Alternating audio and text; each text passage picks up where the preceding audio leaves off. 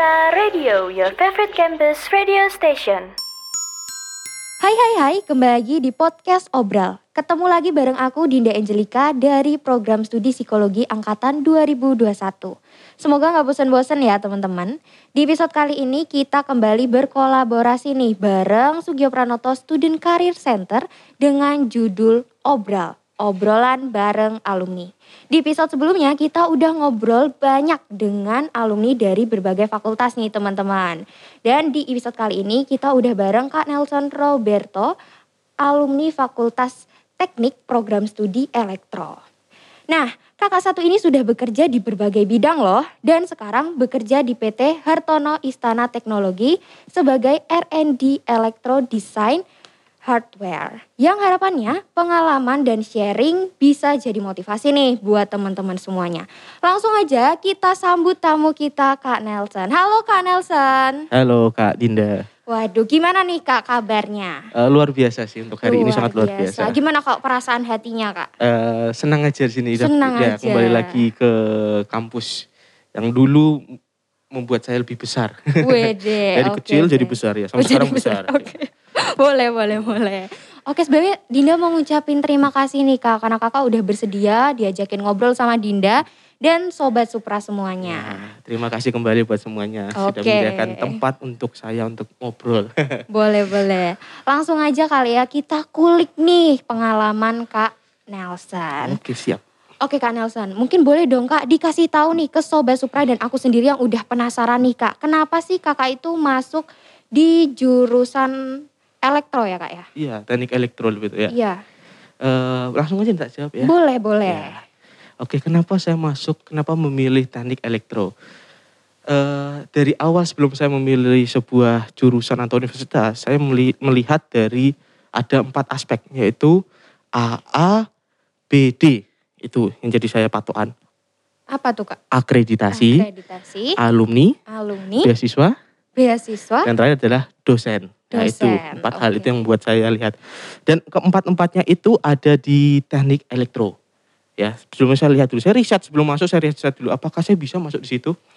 Eh, pertama dari alumni. Memang alumni di sana kita bisa memantau eh, langsung ke sana. Pada waktu itu ada alumni yang datang ke sekolah saya bercerita. Ya bercerita tentang ini, wah ini sudah jadi tolak ukur pertama saya. Lalu beasiswa, beasiswa. Ternyata kita dapat mengakses eh, sebuah beasiswa dari sebuah universitas itu kita bisa mengakses secara online. Kita buka aja dari website dari teknik elek, eh, website dari Unika Sugio Pranoto udah lengkap. Wah ini cocok ini, bagus ini. Yang kedua adalah tadi apa? A, A, B, D, dosen. Ya kalau dosennya lagi saya lihat cukup tulis namanya aja. Kalau dia udah keluar banyak, wah berarti dosen itu berkompeten. Ya betul dari beberapa dosen itu saya ketik namanya, semuanya ada di jurnal-jurnal-jurnal. Wah berarti saya nggak ragu lagi. Ya udah, saya nggak perlu. Jujur saya nggak daftar eh, SBM, saya nggak daftar, apalagi mandiri nggak daftar. Sudah saya udah yakin. Udah di situ aja pilihan saya. Oke, kan tadi kenapa elektro? Sekarang kenapa sih di Unika? Oke, eh, di Unika ya tadi saya lihat dulu tadi yang empat aspek itu A, A, B, D itu. Eh, aspek keempat dosen karena ya itu asal mulanya karena ada mahasiswa atau alumni yang datang ke sekolah saya. Terus di situ saya langsung tertarik langsung wah di teknik elektro di Universitas Katolik Sugio Pranoto itu ternyata ada teknik elektro. Ya udah itu jadi pilihan saya. Ya jadi salah satu alasannya itu. Oke, tadi udah ada itu ya kak. Macam-macam apa tadi? AA, B, D. BD. Iya. Oke. Nih kak, sekarang kalau menurut kakak nih, jurusan elektro itu sesuai nggak sih sama yang kakak cita-citakan sekarang? Cerita sedikit ya boleh ya? Boleh, boleh. Oke, kenapa bilang sesuai ya? Eh dari SMP, setelah saya lulus SMP, itu saya melihat ada beberapa yang saya suka. Eh, jujur saya suka sekali untuk membongkar sesuatu hal-hal elektronik dari kecil. Ya, saya punya remote control, saya semua saya rubah. Kok mengasihkan ya ternyata ya. Setrum itu juga mengasihkan ya ternyata Waduh, ya. mantep. Iya, saya pernah kesetrum sampai teriak tiga detik, wah gitu ya. ternyata itu mengasihkan gitu. Iya, itu barang yang tidak kelihatan tapi kerasa gitu. Oh iya. Seperti perasaan ya. Berarti, Wes. Seperti perasaan ke siapa nih? Iya, Maaf. pokoknya ada lah. ada, ada, oke. Terus saya melihat di situ saya putuskan harus belajar itulah. Saya masuk di SMK.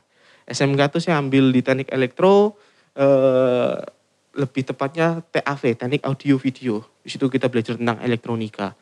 Nah, setelah itu saya berkembang lagi melihat, wah berarti elektro ini cocok lah maksudnya ke depan lagi. Kenapa saya bilang seperti itu? sekarang pekerjaan hampir semua pekerjaan membutuhkan listrik. Betul kan sebuah, sebuah tempat pasti ada listriknya kan, pasti hampir semua. Saya nggak bilang butuh ada semua, tapi tidak hampir semua ada. Betul, ya itu saya lihat. Betul. Berarti itu peluang ke depannya, apalagi semakin ke sini kan perkembangan teknologi semakin saat semakin baik. Ya itu ter- jadi patokan saya kenapa saya mengambil teknik elektro dan itu sudah sesuai saya ngambil elektro itu seperti itu. Oke, jadi sesuai ya kak dengan Iya. yang kakak cita-citakan. Iya betul. Yang dari tadi ada di pikiran Dinda nih kak, pada saat kakak bongkar-bongkar nih, emang nggak Iya. dimarahin nih sama orang tuanya nih? Eh, Bu, kalau mau dimarahin ya bagaimana? ya pasti dimarahin. Dimarahin pasti Iya, ya. Tapi kan itu namanya kita juga hobi. Iya sih Ya, benar. Kalau hobi sudah kita sudah hobi itu sudah tertarik sudah wah ini ada nilai yang bisa kita dapat di sini ya. Itu yang buat saya lebih tertarik lebih. Kalau dimarahin ya sudah biasa lah.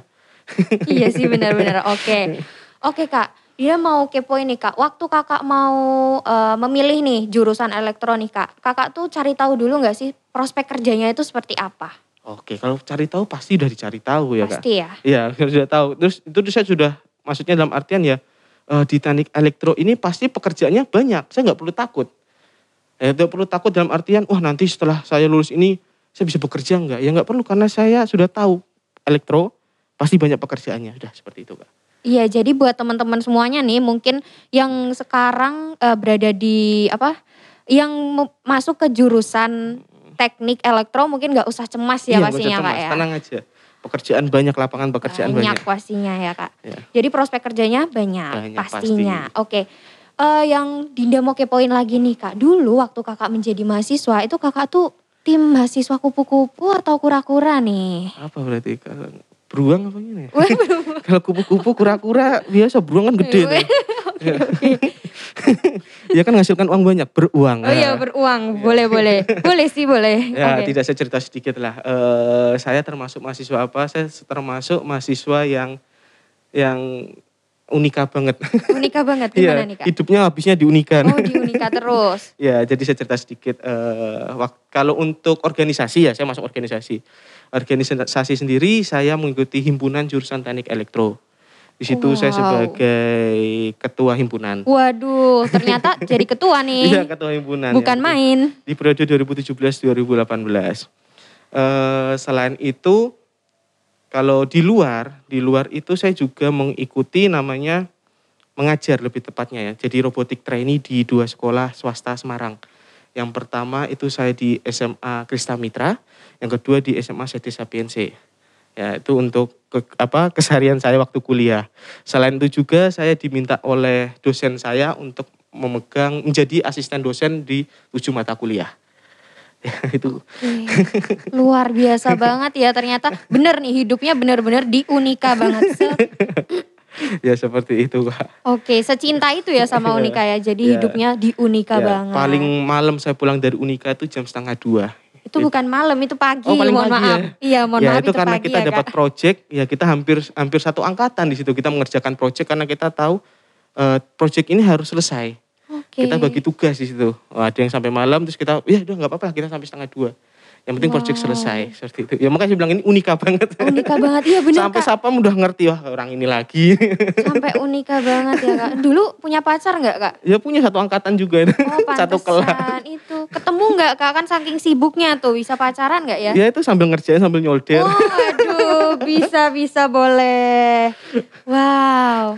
Oke kak, kita lanjut ya kak. Aku Ya. mau tanya nih kak tentang ketakutan mahasiswa nih kak. Pasti Ya. kan banyak banget mahasiswa nih, gimana lagi mahasiswa baru yang baru masuk nih. Pasti memiliki ketakutan nih kak. Takut nanti kalau semisalnya udah lulus, udah terjun ke dunia kerja, itu seperti apa? Maksudnya kesulitan dalam mencari kerjaan gitu kak. Ya, oke.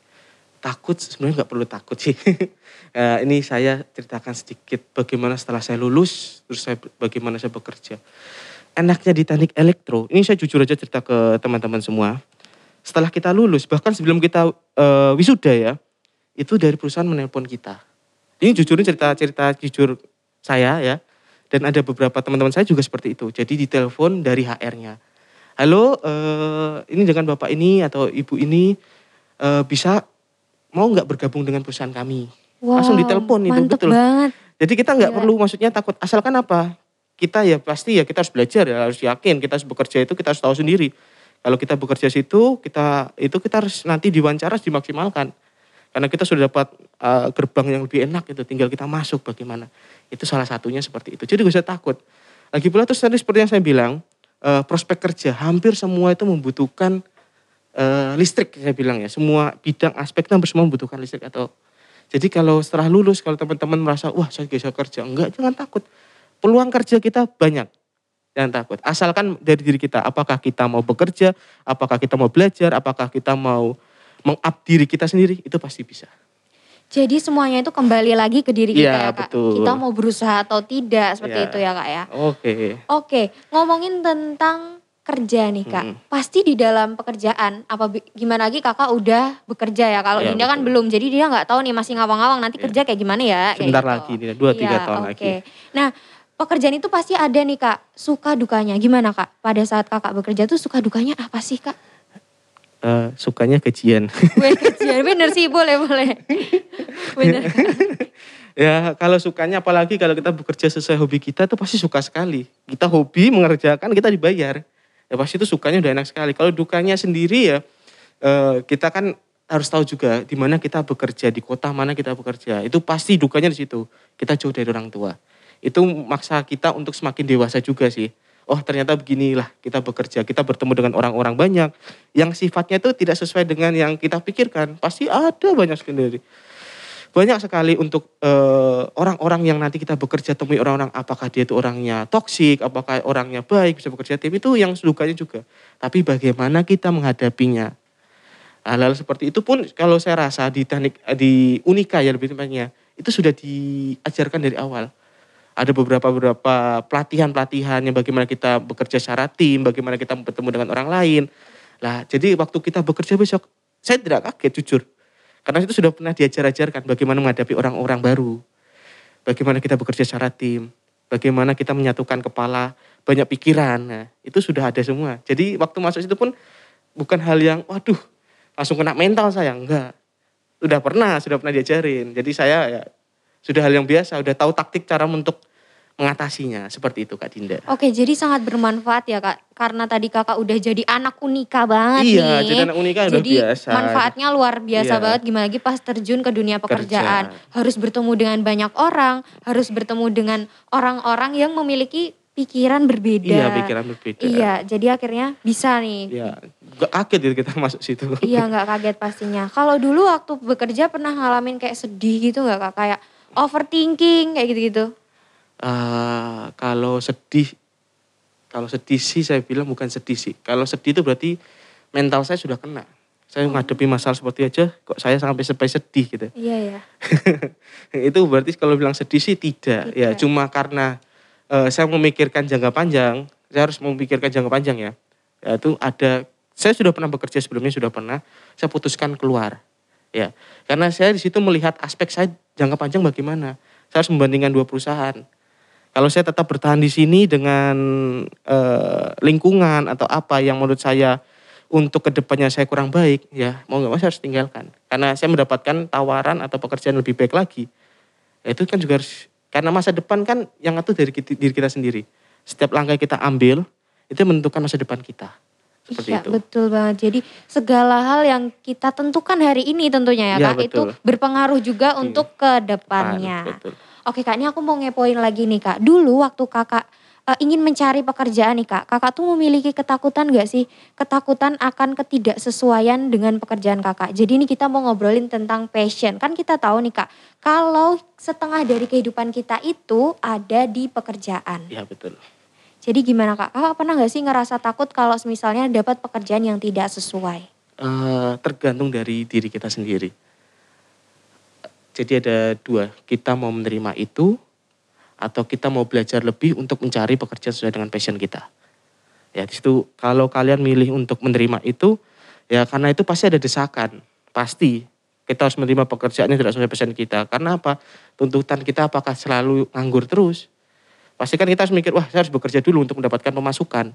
Karena saya punya tanggungan, saya punya untuk membantu orang tua, untuk membantu apa pun, untuk cicilan, itu sesuai dengan sesuai tidak sesuai dengan passion kita. Nah itu harus bagaimana eh, mau tidak mau ya kita terima itu. Ya, tapi harus dijalanin lagi. Karena pekerjaan itu karena desakan tadi. Kalau teman-teman tidak mau untuk karena desakan atau sesuai tidak passion, sesuai passionnya maunya, berarti teman-teman harus mengembangkan diri ke teman-teman lagi. Sini kalau oh ternyata saya mau pekerjaan sesuai dengan passion saya. Tapi apakah taraf diri saya sudah sesuai? Apakah kemampuan saya sudah sesuai? Kalau belum sesuai, teman-teman harus mengembangkan lagi, meng-up diri teman-teman lagi. Seperti itu, Kak. Oke, oke bener juga sih kak. Aku dapat langsung dapat apa ya pencerahan ya bener sih. Kita nggak boleh nggak boleh banyak nuntut gitu ya Iya. ya tentunya. Tapi harus bisa menyesuaikan juga dengan Betul. pekerjaan kita nantinya seperti Betul. itu. Oke kak, tapi kan passion nih kak. Iya. Tapi kan kita tahu bahwa mencari pekerjaan tuh sulit. Gimana lagi di masa pandemi ini? Udah sulit, pandemi tambah jadi sulit, double sulit kan kak.